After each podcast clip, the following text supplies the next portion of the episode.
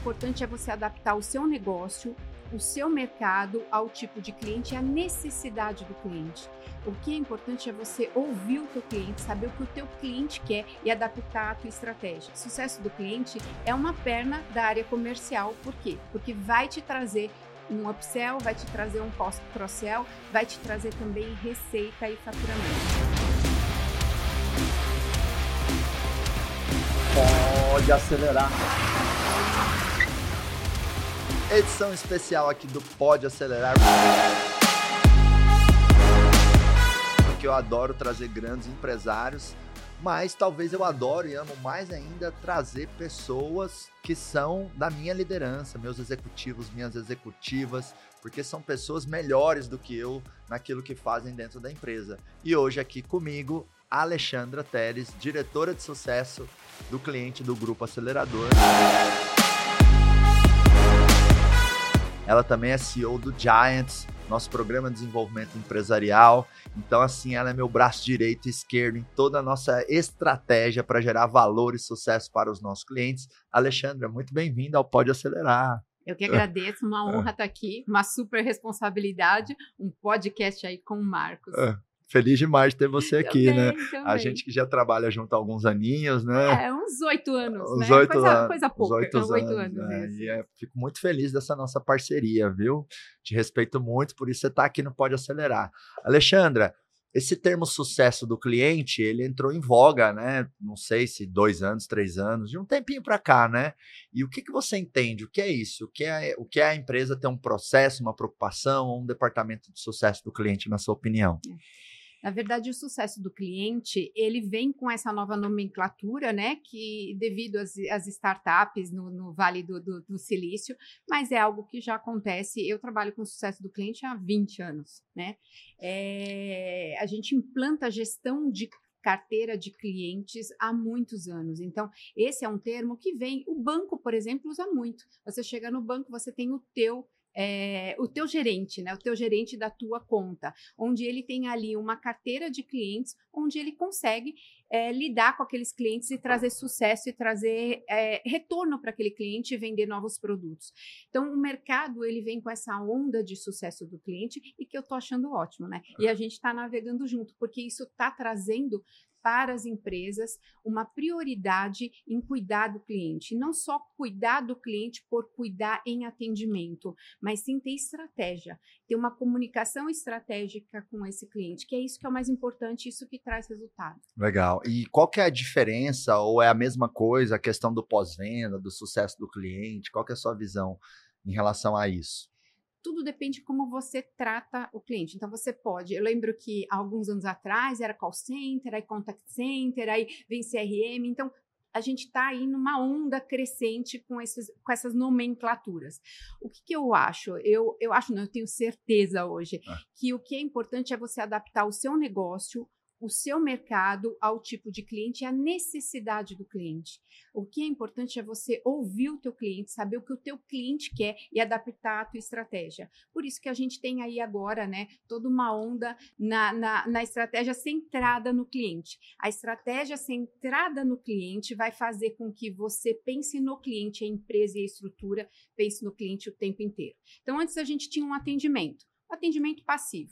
Né? A gente, como cliente, a gente tem algum tipo de problema, a gente liga numa central ou liga para alguém, aquela pessoa te atende, sim ou não, e desliga, e depois você tem os indicadores de performance de atendimento. Agora não, você tem um cuidado de cuidar desse cliente para que a jornada dele com o teu produto e com a entrega, ela seja eficiente. Então, você tem toda uma estratégia diferenciada, desde fazer um onboarding, cuidar da reativação desse cliente, olhar o pós-venda dele como entrega e como sucesso com aquele produto ou aquele serviço. Não só atender a demanda de uma forma passiva, né? Espera o cliente reclamar. Não, agora a gente tem aí toda uma estratégia desenhada na jornada do cliente para que esse cliente, ele seja atendido e não precise, na verdade, te acionar. Esse é o grande segredo. É ser mais ativo ali para ajudar aquele cliente. Dá alguns exemplos do nosso processo de gestão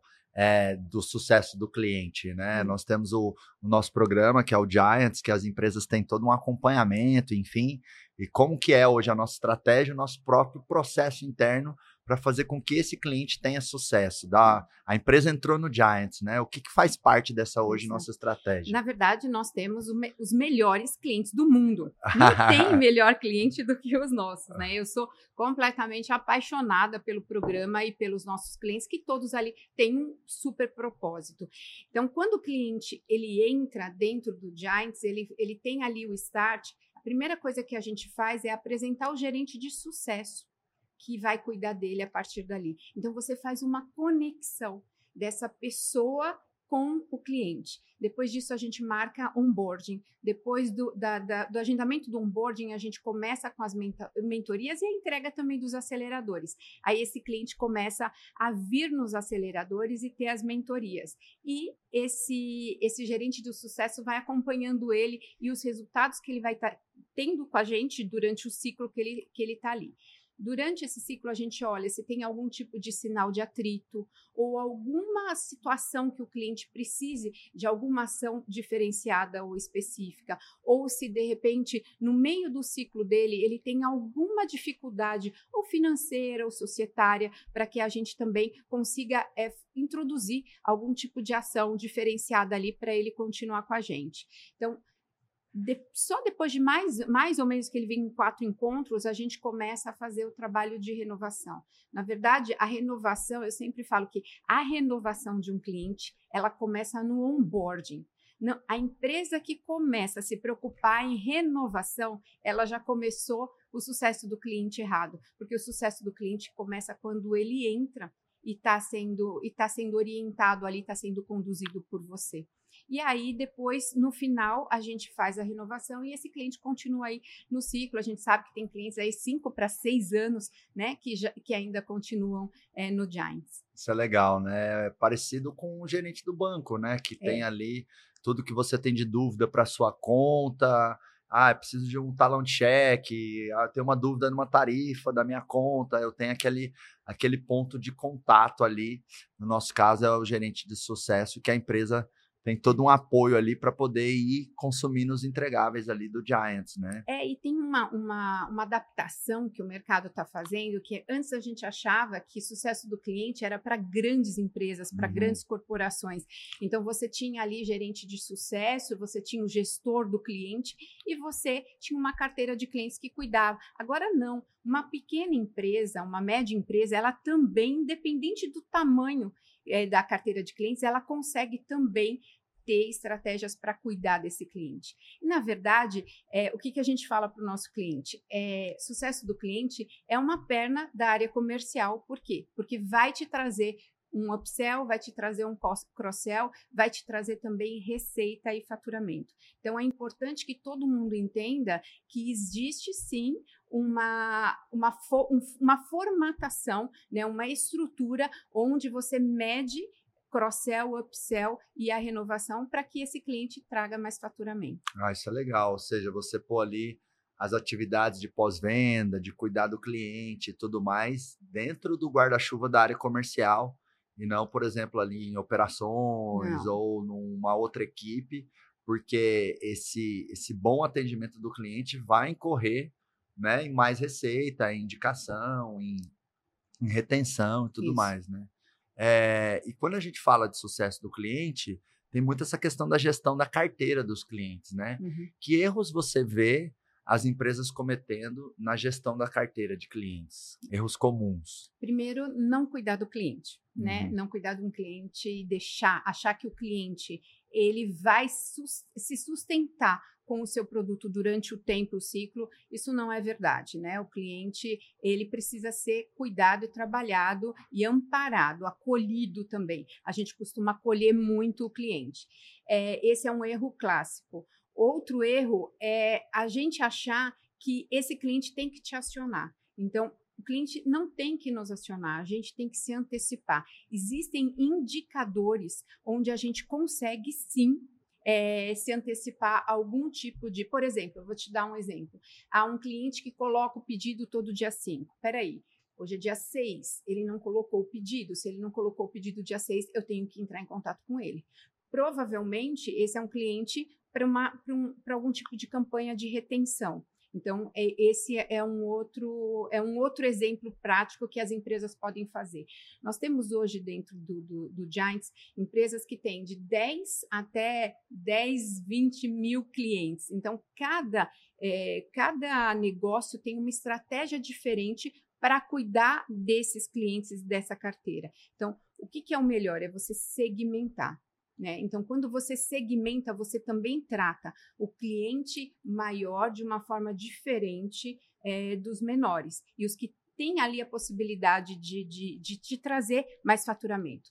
Outra situação, outro erro comum é não olhar potencial do cliente. Quando eu não olho o potencial, eu não mapeio o potencial dele, eu não vejo o que realmente ele poderia estar trazendo mais e ficar mais comigo ou ter mais produtos e serviços ou de que forma que eu poderia atendê-lo. Então, esse é um erro muito comum que as empresas elas fazem. Você tem que classificar ali o cliente, você tem que segmentar e entender a necessidade de cada um dos eu falo sempre que são quadrados, né, onde você coloca essa segmentação para entender a necessidade de cada um.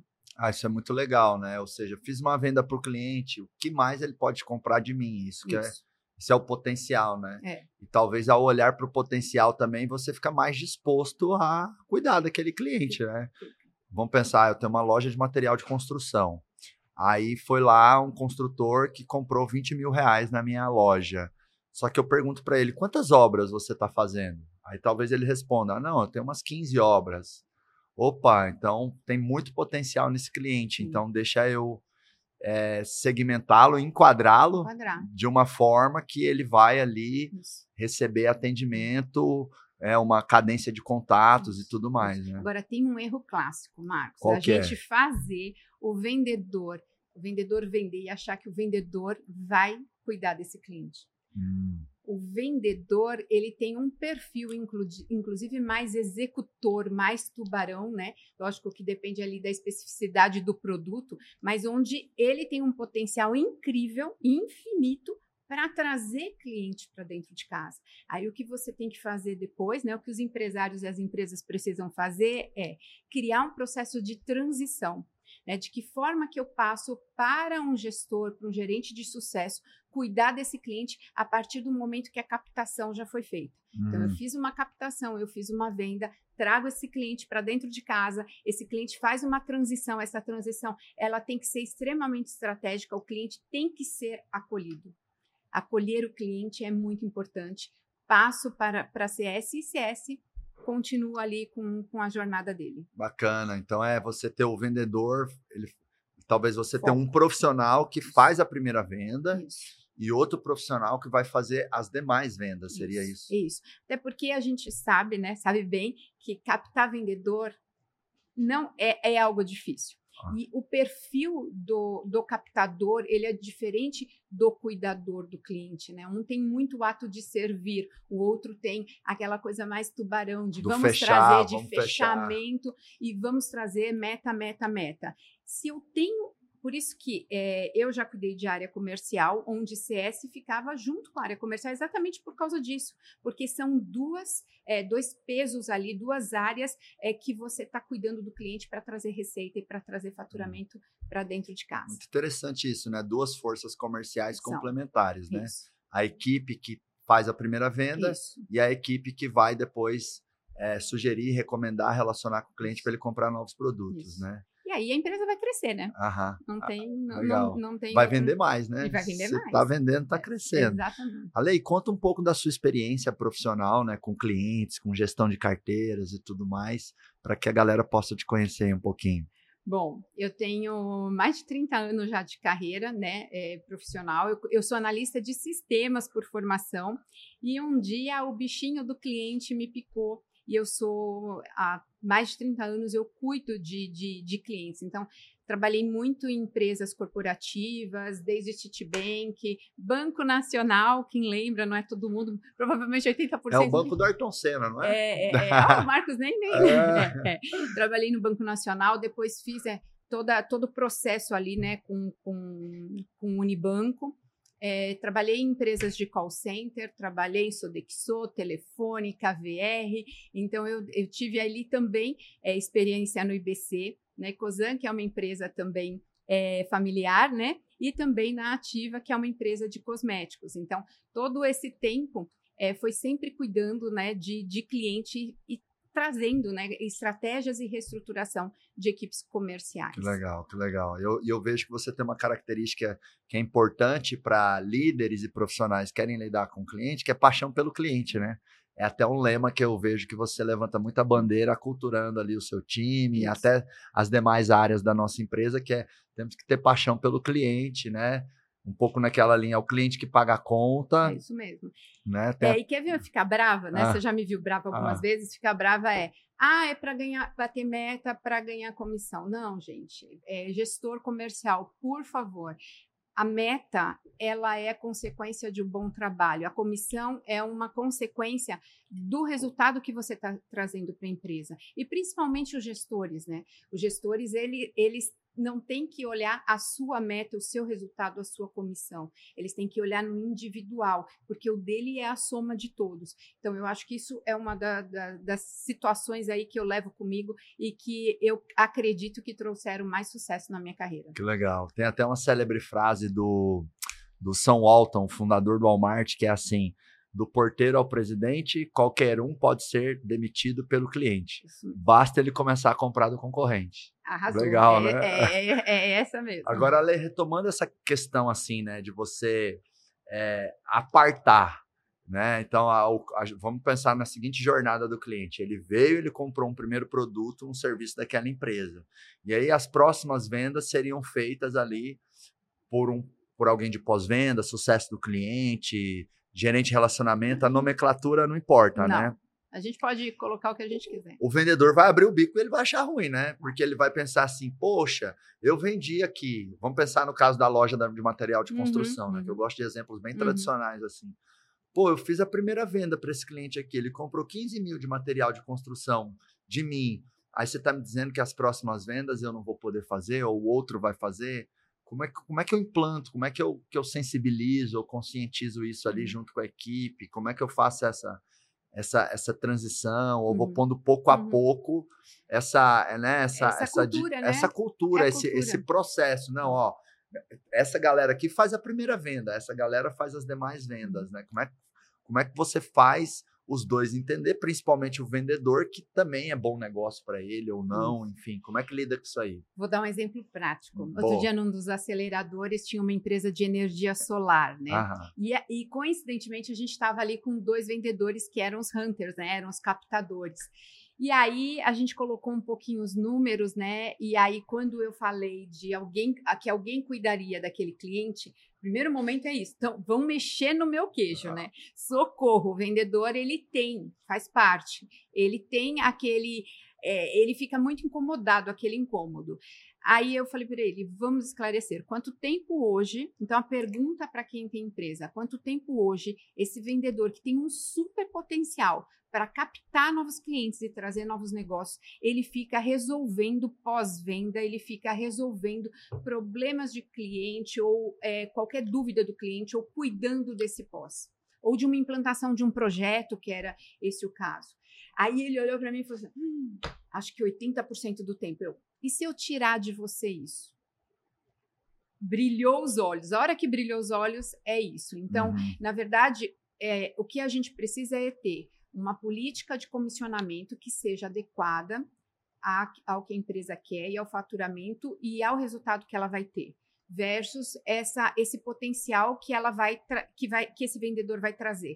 E quando ele perceber que a gente vai estar potencializando mais o potencial dele, porque no final é isso, né, Marcos? Eu vou pegar um vendedor que vende bem e que gosta de vender e trazer vendas e vou dizer assim, olha, agora você vai cuidar do que você mais gosta e sabe fazer. Então, é muito de negociação mesmo e eu acredito que é sempre fazer junto. É você pegar a equipe, consolidar isso para a equipe. Não adianta top-down. Foi muito do que a gente fez dentro do Giants e do Grupo Acelerador. É construir junto com a equipe. É construir para que a equipe esteja ali sensibilizada de quais são os movimentos e de que forma que vai acontecer e que todo mundo vai ganhar mais, porque ou a conta está errada, ou alguém não fez a conta certa, ou todo mundo vai ganhar mais. Se a empresa está crescendo, não tem como ser diferente. Aham, não, faz muito sentido, porque você vai lá, tira do vendedor as atividades de pós-venda, que às vezes ele não faz bem, apesar de consumir muito tempo dele, porque ele não tem um perfil relacional, igual você falou, ele tem um perfil de fechador. E aí, talvez, vai até potencializar a própria comissão e remuneração dele, porque ele vai ter ali talvez uma comissão até um pouco melhor, a empresa pode dar uma comissão um pouco melhor para ele abrir novos clientes, abrir novas vendas.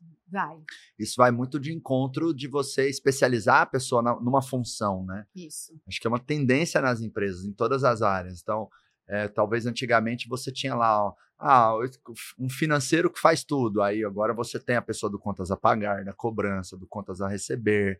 O RH faz tudo. Não, você tem a pessoa do DP, você tem a pessoa de recrutamento, você tem a pessoa, às vezes, de treinamento, às vezes você tem a pessoa de endomarketing, clima e cultura. Isso. Então, todos os setores ali. É programador. Não, tem um programador front-end que faz mais o que a gente vê, tem um programador back-end que escreve os códigos que dão as funcionalidades ali, a inteligência do software, abre aspas, fecha aspas, né?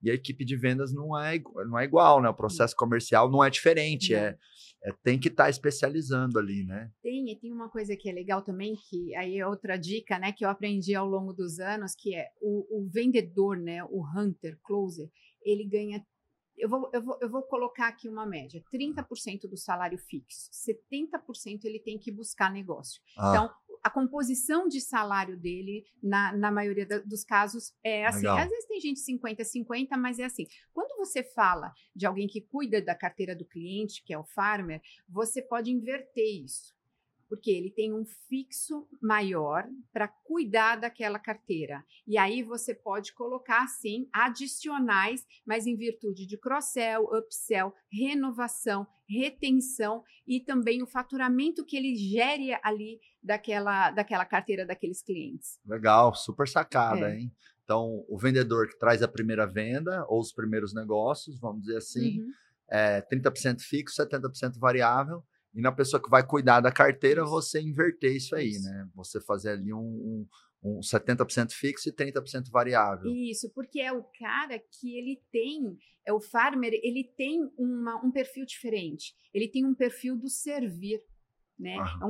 Um perfil de cuidar. E ele realmente vai brigar pelo cliente, né? E aí a empresa tem que estar muito aberta também para a voz desse CS, né, desse sucesso do cliente, porque o que ele tem, ele está ali na ponta com o cliente, então tanto para a operação, quanto para o financeiro, quanto para a criação de novos produtos, é muito rica a experiência que essas pessoas trazem, porque de alguma forma elas estão 100% do tempo ouvindo e olhando para o cliente. E as demais áreas não é isso que acontece. Você tem algumas interações pontuais com o cliente e aí isso não te dá, né, sem muita informação ali de forma fidedigna para você tomar algum tipo de decisão. Legal. Essa equipe é um canal de escuta muito forte com o cliente, né, que cria vínculo, relacionamento. Meio que o RH dentro da empresa é uma escuta dos colaboradores. Arrasou, gostei dessa. Esse time acaba sendo uma escuta ali do cliente. Agora, Lê, tem que mergulhar direitinho no processo comercial para entender que hora que eu passo o bastão de um para o outro, né? Ou não, para você, toda empresa é assim, a primeira venda é do closer, e aí sempre vai ter um farmer, ou às vezes não encaixa isso. Como é que é isso? Não, é totalmente estratégico, né? Já, por exemplo, né, dentro do acelerador, a gente passa o bastão na própria entrega. No final da entrega, o cliente do acelerador, ele vai para o Giants, a gente passa ali já o bastão, né?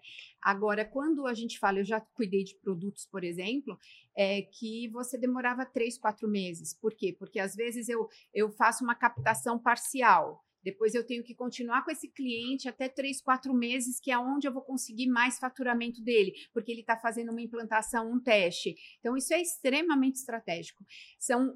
Estratégico quando eu vou passar e como eu vou passar também. Porque eu não posso... Esse cuidado de como, porque você imagina, se eu estou 3, 4 meses com esse cliente ali, captando e trazendo mais o faturamento dele. E aí, de repente, agora quem vai cuidar de você? Eu quebro todo aquele relacionamento que, de alguma forma... Às vezes o próprio cliente estranho acha ruim, né?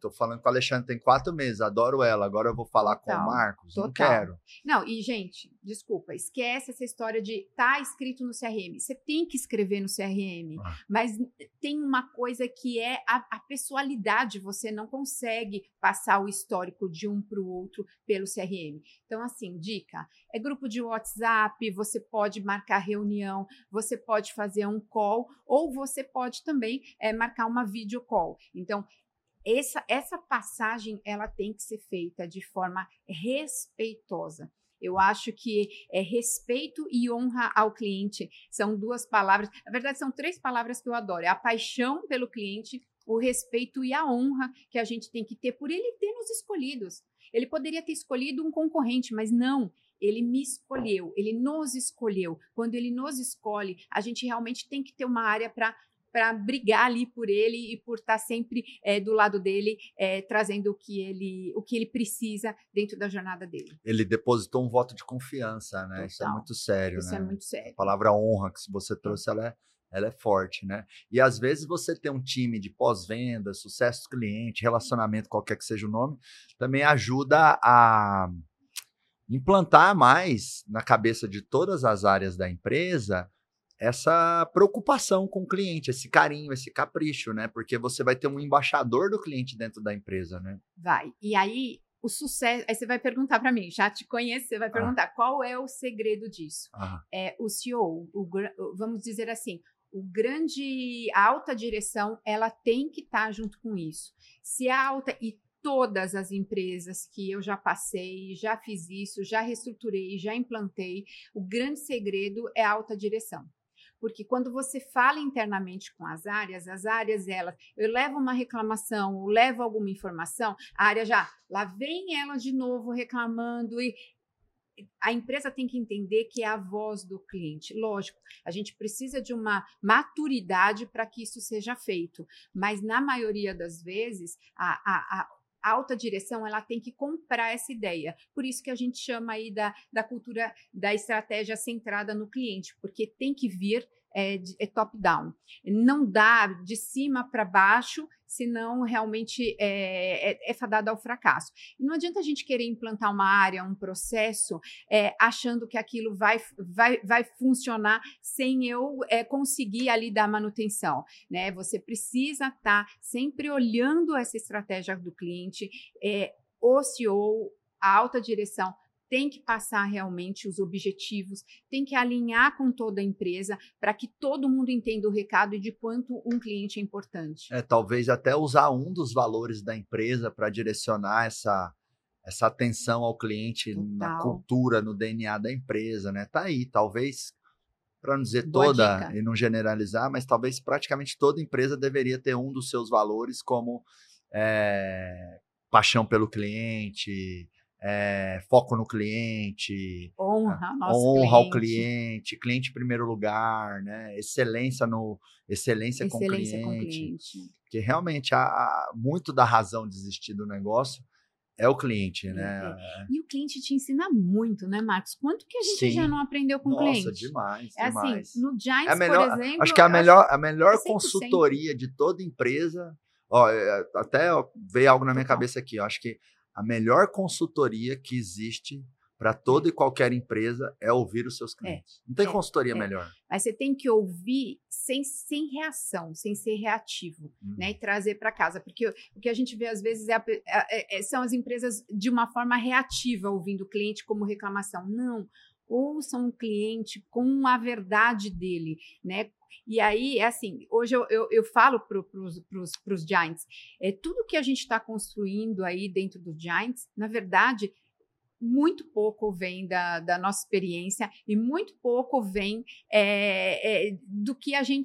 das nossas invenções, muito vem do que o cliente pede. Quando ele pede, encaixa. Ele pediu, ele encaixa e ele se sente, inclusive, lisonjeado, satisfeito e ele faz parte daquele crescimento e daquela construção. Isso também é importante. É importante também quando você pede para o cliente uma opinião, quando você faz uma pesquisa de satisfação, quando você tem que cuidar daquela pesquisa. Gente, por favor, não façam pesquisa de satisfação e não deem uma devolutiva. Ou, no mínimo, é assim, olha, agora não faremos isso, mas te agradecemos e daqui tanto tempo. Ou, isso não é viável. Mesmo que seja para dar negativa, deem um retorno para o cliente. Senão, não façam a pesquisa de satisfação. Porque quando você faz uma pesquisa ou você faz uma pergunta, você está criando ali na pessoa, está criando ali no negócio uma expectativa de retorno. E quando essa expectativa de retorno não vem, há a frustração. Legal, legal. Levanta informação, mas trabalha isso de alguma forma, né? Legal. E que práticas ou ações você pode compartilhar para os empresários, Alexandra, de como ouvir melhor esse cliente? Uhum. Sabe, o que mais te vem em mente que uma empresa pode fazer para ter ali essa escuta, né? Porque realmente você quer entender os furos do seu negócio, você conversa com o seu cliente. Você quer entender os diferenciais do seu negócio, você conversa com o seu cliente. Você quer entender como a tua empresa está posicionada no mercado, você conversa com o seu cliente, uhum, né? Existe uma sabedoria na boca ali, na fala do cliente, que é muito expressiva, né? E eu acredito que pouca empresa trabalha isso bem, assim, né? Tudo que a gente está falando, nada é blá, blá, blá. Tudo tem indicadores, técnica e estratégia. Quando você vai ouvir o cliente, você também tem. Então, você pode mapear isso, né? Então, hoje, dentro do Acelerador e do Giants, a gente mapeia isso como forma de monitoria em pontos específicos que a gente entende que são importantes. Você pode fazer isso por escuta-ligação, você pode ligar e fazer amostral, né, fazer uma pesquisa, ou você pode fazer um forms e fazer aquela pesquisa. A minha dica aqui é, sempre faça uma amostragem antes. Porque, às vezes, a pergunta que eu entendo, a minha interpretação de uma pergunta, não é a interpretação do cliente. Então, por exemplo, nós soltamos uma pesquisa, a gente pegou 10% da base, a gente mandou para 10%, olhamos, depois a gente viu as respostas, aí a gente estende para os demais clientes, para a base toda. Outra coisa que a gente tem muita sorte, né, por isso, é o olho a olho. Então, o cliente, ele diz, e hoje a gente tem um indicador dentro do Acelerador e do Giants que se chama percepção, né? A gente criou isso e a gente implantou. O que é a percepção? Quando eu olho para você e eu falo, você está satisfeito com o acelerador, você está satisfeito com a mentoria, você está satisfeito com o programa? Se você respirar, tem alguma coisa ali que eu tenho que investigar. Então, é importante a gente também ter a leitura no dia a dia, quando a gente tem na verdade, é uma... Nossa, perdi, Marcos. Você falando do olho a olho, né? Do indicador de percepção, não, que é muito legal. Quando eu olho para o cliente, eu vou ter, na verdade, a intenção dele através do olhar e da expressão dele. Aham. Quando eu tenho essa leitura dessa expressão, eu vou saber se ele está satisfeito ou não. Porque nem sempre ele quer me falar ou ele está preparado para falar. Então, eu puxo dele através dessa conexão que a gente tem. É muito mágico, né? Ah. Você faz uma pergunta para o cliente, dependendo como ele olha, ou como ele arregala os olhos, ou como ele dá um sorriso, ou qualquer tipo de situação ali onde ele se sinta incomodado, a gente já pega e a gente entende que tem alguma coisa ali para investigar. Legal, legal. E aí a gente entra com ações. Ah. Então, hoje, a gente já começou a mapear isso, que seria a percepção que a gente tem ali de satisfação daquele cliente, que às vezes ela dá tão ou mais resultado do que uma pesquisa de satisfação, que às vezes o cliente se sente incomodado. Ai, eu vou responder e alguém vai ficar chateado comigo. A gente vê muito isso. E hoje é algo que a gente trabalha muito nos nossos clientes, dizendo para eles o quanto a gente precisa da percepção deles para que a gente melhore aí, legal, e para que a gente esteja alinhado com o objetivo. Eu traduzo o que você falou, assim, lê as entrelinhas do que o cliente está falando, né? Porque realmente, seja no telefone ou numa videocall presencial, você consegue sentir ali a pessoa, né? Principalmente os extremos, eu acho, Ale. Total. O extremo da satisfação e o extremo da insatisfação. Total. Porque o cliente que tá puto com a tua empresa, você fala, cara, e aí? Qual que é a sua percepção sobre a nossa entrega? Ele, a linguagem corporal dele já vai mostrar, né? Assim como aquele que é muito o promotor da empresa, né? Uhum. Ele, nossa, tô super satisfeito. Então, acho que talvez a lição é ler o que o cliente diz e ler aquilo que o cliente também tentou dizer através daquilo que ele não disse, né? O corporal ou outros elementos de comunicação. Por exemplo, no telefone, a velocidade de resposta às vezes diz muito do tão quanto aquilo já estava presente na mente da pessoa, né? Então, se eu te pergunto assim, você está feliz com a nossa empresa e tem uma resposta de satisfação ou insatisfação rápida, é mais forte aquilo, né? E quando a pessoa, por exemplo, ela tem um silêncio de alguns segundos, ela está processando, ela não sabe se ela está feliz ou infeliz. Não, e tem algumas coisas hoje em dia que são tão óbvias, eu não entendo como que a gente não avança. Por exemplo, você liga para fazer uma reclamação. No final da ligação, vem lá, avalie o atendimento. Pelo amor de Deus, gente. Não faz o mínimo sentido. Não faz o mínimo sentido, entendeu? Então, assim, a gente precisa começar a ter mais cuidado na implantação das campanhas e nas ligações e do jeito que a gente atende com os scripts. Acho que a gente já está aí no ano de 2023, já na metade, falar em script para atendimento é um absurdo. Então, assim, eu acho que é uma tremenda falta de respeito. Você acha que as empresas não têm que usar script? Não, elas têm que treinar os seus colaboradores. Mesmo a gente sabe que tem uma indústria aí, já trabalhei em 4 empresas de call center, tem uma indústria dentro desse atendimento, mas existe um tamanho de mercado que às vezes parece que falta um controle, mas a despesa que uma empresa tem para fazer um atendimento mal feito não faz, para mim, nenhum sentido. Já fiz alguns atendimentos onde a gente reduziu o volume de atendentes, né? E as pessoas eram melhores remuneradas, melhor treinadas, para que tivesse um atendimento resolutivo, e não aquele monte de nível, primeiro nível, segundo nível, terceiro nível. Infelizmente, o mercado de atendimento ainda está muito vendendo PA, que são posições de atendimento, e ele passa isso também em forma de script. Isso é uma incoerência nos dias atuais. Agora, tem uma outra coisa que as pessoas vão perguntar, dá para fazer, dá trabalho? Muito. Então, o que às vezes acontece é que ninguém está afim de ter muito trabalho e dedicação com aquilo, tá? Já vi várias situações. Ontem eu recebi uma ligação, a pessoa, você foi contemplada porque você é uma das nossas melhores clientes para cartão de crédito. Gente, aí eu não vou falar aqui o nome da empresa. Sério? Eu falei, mas que estranho, eu nunca comprei aí. Não, comprou sim. Fralda em 2019, quando eu doei algumas fraldas. Então, assim, onde que a gente não entende que existe uma inteligência mínima com o cliente, e aí, se a gente não usar essa inteligência para criar as campanhas e para tracionar campanhas, não vai ter resultado.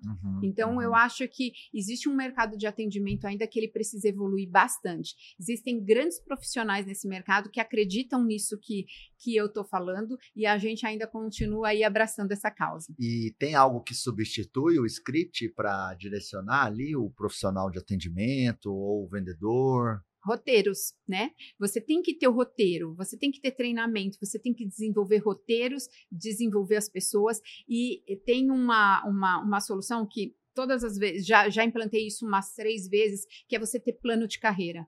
Por que um call center, na maioria das vezes, as pessoas, ou num atendimento, né, mesmo que um call center grande ou um pequeno, as pessoas elas se veem ali robotizadas, porque elas não veem muita perspectiva de carreira e de novos passos, novos ciclos ali dentro.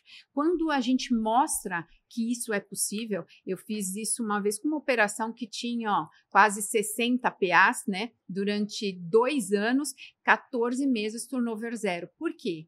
Porque a pessoa ela era treinada, ela entrava como um SDR, depois ela ia para um back-office, era treinada no back-office, depois ela ia para uma gestão de carteira média, depois ela ia para uma gestão de carteira que era uma carteira mais parruda, onde uma vez por semana ela era treinada para visitar o cliente. Então, ou seja, ela tem toda uma perspectiva de carreira e é possível sim montar, só que dá trabalho. Legal. Aí você vai ter um profissional no atendimento que está a fim de se desenvolver. Total. E não somente ler. E ele pode, e na verdade o atendimento, ele manda, né, na verdade, pessoas e recursos para todas as áreas. Porque a pessoa que vem ali do atendimento, ela sabe os processos, ninguém sabe mais processo do que essas pessoas que são treinadas no atendimento. Uhum. Tá? Ale, você falou um termo aí que é o SDR, né?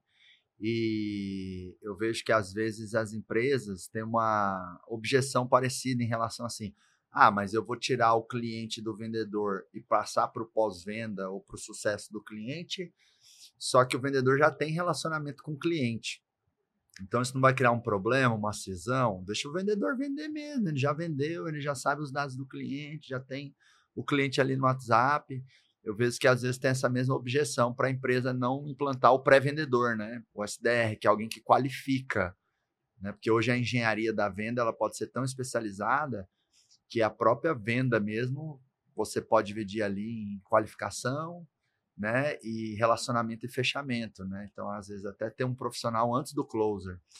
E aí, como você acha que assim, a empresa ela pode entender que vale a pena passar esse bastão? Que não é um...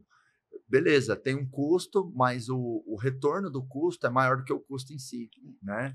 Porque, por exemplo, se eu tenho um pré-vendedor, que o mercado chama de SDR, e um closer... Beleza, a folha de 2 pessoas é maior do que de uma pessoa, né? Eu vou ter, então, uma equipe de vendas e vou ter aqui 2, 3 profissionais de gestão de carteira, o farmer, né? Uhum, o cultivador, o relacionador. Não, mas peraí, o custo da minha folha vai ser maior. Uhum. Muitas vezes as empresas pensam assim, né? A gente já fez isso, né? E antes da gente ter feito isso, já fez. A conta, ela fecha, né? Uhum. As 2 vezes que eu fiz essa conta, ela fechou. Então, no projeto que a gente tinha, para fazer o mesmo número, a gente precisava de 202 vendedores. Eu lembro como se fosse hoje. E com 120 a gente fez. Então, quando você coloca a conta, essa conta é menor quando você tem o SDR, a pessoa que qualifica. Tem vários ganhos. Outro ganho também, existe um ganho financeiro sim, porque aí eu vou pegar um vendedor que ele venderia menos para vender mais, porque eu estou potencializando todo o tempo dele produtivo em atender um cliente que tem uma pré-qualificação e para atender um cliente que vai dar resultado em uma conversão maior. Senão eu canso esse vendedor. A primeira vez que eu fiz isso, eram 48 pessoas, tá? A gente vendia um X, que eu não vou me recordar agora, mas quando a gente terminou depois de 1 ano e meio, vendia 3 vezes mais. E as pessoas ganhavam 4 vezes mais, só que eu tinha 23 pessoas. 23 vendedores. Vendedores e 5 SDRs fazendo essa pré-qualificação. Só que eu peguei um cara que tem potencial, o SDR ele tem um papel fundamental, porque...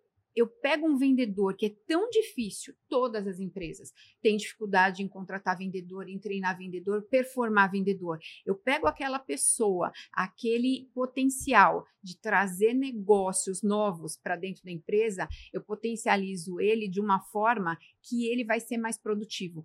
Quando eu mando para ele muito lead, desqualificado para fazer essa qualificação, ele cansa. E aí eu tiro dele o potencial dele maior produtivo de trazer negócio. E a hora homem, geralmente, né? A hora de trabalho de um de um vendedor ali é mais caro, é mais alta do que a de um SDR, né? É mais alta. E tem aqui também, Marcos, uma outra definição e uma situação estratégica, que eu estou formando aqui como SDR um bom vendedor. Então, depois eu posso ter um plano de carreira, depois de determinados tempo, meses, essa pessoa está preparada e pronta para ser o próximo vendedor. Legal, pode ser meu celeiro de vendedores ali. Total, né? total. Né? Assim como talvez alguns vendedores que eu sinto que tem um perfil mais relacional, eu posso pôr no pós-venda e no sucesso do cliente. Exatamente, né? Isso. Você tem ali dois caminhos para aquela pessoa que é um baby, né? Dentro da empresa, que está começando a qualificar cliente, aprender processos, aprender sistemas. Então, você tem ali toda uma característica de treinamento e desenvolvimento do comportamento e também das técnicas, né, da experiência daquelas pessoas, para que elas possam ir para outras áreas. A gente já teve SDRs que podem ir para marketing, podem ir para o financeiro, podem ir também trabalhar no comercial. Então, você pode sim alimentar as outras áreas com gente competente e treinada. Legal. Eu entendo o processo comercial da empresa em três blocos, assim, né? Um bloco é tração de demanda, prospecção, qualificação. Então, eu preciso gerar pessoas interessadas para comprar aquilo que eu tenho para oferecer. Um outro bloco é relacionamento e fechamento. Então, existe um processo ali de uma ou mais interações, onde eu mostro para o cliente o valor do meu produto, do meu serviço e por que vale a pena ele investir o que eu estou pedindo em contrapartida, em termos de preço do meu produto, do meu serviço. E aí depois você tem um acompanhamento / relacionamento ali, né, para fazer o cliente comprar mais vezes, voltar, indicar, ficar satisfeito. E cada vez mais eu estou vendo as empresas terem essa especialização no processo comercial, né? Isso, e sabe o que é legal, Marcos? A gente tem alguns clientes que a gente estava trocando algumas particularidades e porque um processo de implantação de farmer e sucesso do cliente, ele é mais lento e mais demorado o resultado do que uma área comercial. Então, começa com, às vezes eu falo, com meia pessoa. Às vezes você tem alguém ali dentro da empresa que gosta de trabalhar com o cliente. Aí você põe essa pessoa part-time para fazer um trabalho com o cliente. Aí isso começa a movimentar. E aí você começa a ver resultado. E esse resultado, ele vai vindo exponencialmente até que a empresa consiga realmente fazer um fluxo de caixa e ter ali um investimento em 1, 2, 3, 4 pessoas e mostrar realmente o resultado financeiro do negócio. Legal. Tem muita empresa que tem potencial de faturamento na base de clientes, né? Mas fica colocando só energia nos novos clientes. E aí tem uma empresa, 2 mil clientes. 2.000 clientes. E aí, quantos clientes estão ativos? 300. Tá? E os outros? Quer dizer, você tem ali 1.700 clientes que a gente pode fazer um trabalho de reativação de base, você pode fazer uma campanha diferenciada de abordagem com aquele cliente, para aquele cliente para ele voltar a comprar com você. Você pode entender um novo momento do negócio dele. Lógico, o correto era você nunca deixar esse cliente ficar sem estar com você ou sem pegar, em ter um pedido ou ter essa aproximação com você. Mas quando isso acontece, você tem que montar campanhas a gente chama de reativação. São campanhas de reativação de base. Isso também pode ser feito. Outra coisa que também é uma dica importante são campanhas de rentabilização, onde eu vou pegar a minha carteira atual de clientes ativa e vou olhar um a um se aquele cliente ele é rentável, que é muito do que você fala, né? Será que não está na hora de demitir algum cliente? Então, quando eu abro, eu procuro ali uma renegociação com aquele cliente, ou realmente, às vezes, é a hora de cuidar de quem eu não estou cuidando para rentabilizar melhor a carteira e o negócio. Nesse olhar de rentabilização, eu também posso entender que clientes eu posso fazer mais ofertas ali para ele. Pode, total, boa ideia, isso mesmo. Aí você mapeia o potencial daquele cliente. Então, assim, e tudo começa, gente, principalmente para quem tem uma pequena e uma média empresa, começa com uma planilha Excel, né? Você começa com uma amostragem. uma amostragem de uma base de cliente X e começa a fazer essas definições. Uhum. Tá? Hoje nós temos mais de centenas de campos de cada cliente que a gente tem dentro da nossa base, onde eu tenho que entender ali todo o relacionamento que esse cliente tem com a gente, mas também o quanto na jornada dele ele está realmente satisfeito. E através dessas informações que muitas vezes a gente sabe, aí a gente começa a olhar propensão. Né? A propensão é algo também, é um próximo passo, né, que as empresas elas podem ter, mas a propensão daquele cliente estar devido a um comportamento estatístico, ele também é um próximo passo e é importante estar olhando. Ver a propensão dele estar comprando ou até cancelando. Cancelando. Talvez. Então, dependendo do comportamento do produto, do comportamento de compra do cliente, ou da sazonalidade, ou da região, ou do preço, você tem ali indicadores, esses indicadores eles vão te dizer, né, se você vai ter ou não um faturamento maior. Alexandra, pegando esses seus 30 anos de experiência aí com relacionamento, gestão de carteira com clientes e tudo mais, né? Segmentação, enfim. O que sintetizando toda essa sua experiência, assim, o que você acredita que é uma grande lição, assim, uma grande mensagem poderosa que você pode dar para as empresas em relação a esse universo do cliente? Eu tenho até uma expressão que eu falo que é a clientologia, né? A difícil arte e ciência de compreender e cuidar dos nossos clientes. E que faz parte, né? Faz parte, está no cerne de ter uma empresa, é a gente produzir valor para o nosso cliente, né? Então, sintetizando aí todos esses anos de carreira e todo o seu conhecimento, sua competência maravilhosa aí sobre cliente, o que é uma mensagem poderosa que você pode levar para as empresas em relação aos nossos queridos e amados clientes? Dedicação. Dedicação e ser incansável. Para trabalhar com cliente, você precisa contratar gente incansável, gente dedicada e apaixonada em servir e ser incansável todos os dias em fazer melhor. Todos os dias a gente tem que atender de uma forma mais conveniente, mais próxima, e todos os dias a gente tem que dar um passo avançado na relação com esse cliente. Então, assim, eu acho que a dica aqui é ser dedicação e ser incansável. Yes, dedicação incansável para cuidar quem cuida da gente, né? Exatamente. Porque o cliente, ele cuida da empresa. Né? E tem também, e aí aqui eu coloquei um pouquinho, né, Marcos, a questão do colaborador. Uhum. Porque também, se você não tiver colaboradores que estejam com você e que acreditem nisso, nenhuma estratégia ela vai ser suficiente. Né? Então, hoje, a gente tem muita sorte, a gente tem ali uma equipe, a gente está formando uma equipe que é uma equipe realmente apaixonada pelo cliente. O nosso primeiro valor, né, do Grupo Acelerador é encantamento. Uhum. Né? A gente é apaixonado por encantar o cliente. Tem até um termo que eu cunhei recentemente, que eu chamo de desproporcionalidade empresarial, que é quando a empresa é capaz de ser desproporcional na relação com o cliente. Isso. Exemplos de empresas que fazem isso. A Netflix, você paga R$29,90 por mês, você tem uma tonelada de conteúdo, eles têm um orçamento de bilhões de dólares para produzir conteúdo para você. É muito desproporcional. Você paga pouco pelo que você recebe.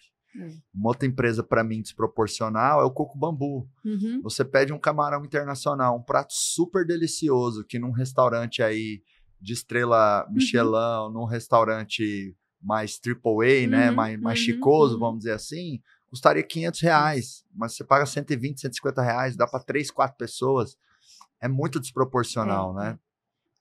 A gente mesmo, a gente escuta muito dos nossos clientes o quanto valeu muito mais do que consultorias, MBAs e outras iniciativas que as empresas tiveram para estruturar, crescer, acelerar a empresa em relação ao que a gente entrega para elas, né? Então, acho que parte do nosso crescimento, parte da receita, vamos dizer assim, do nosso crescimento é essa nossa capacidade de ser desproporcionais, assim. Né? Porque você é um incansável em entregar mais para o cliente. Isso ajuda demais a manter toda essa estrutura, né? Você acredita, você sempre foi incansável na entrega. E uma das coisas que também eu gosto demais, né? Aprendo com você e trabalho com você tantos anos por causa disso, é falar a verdade.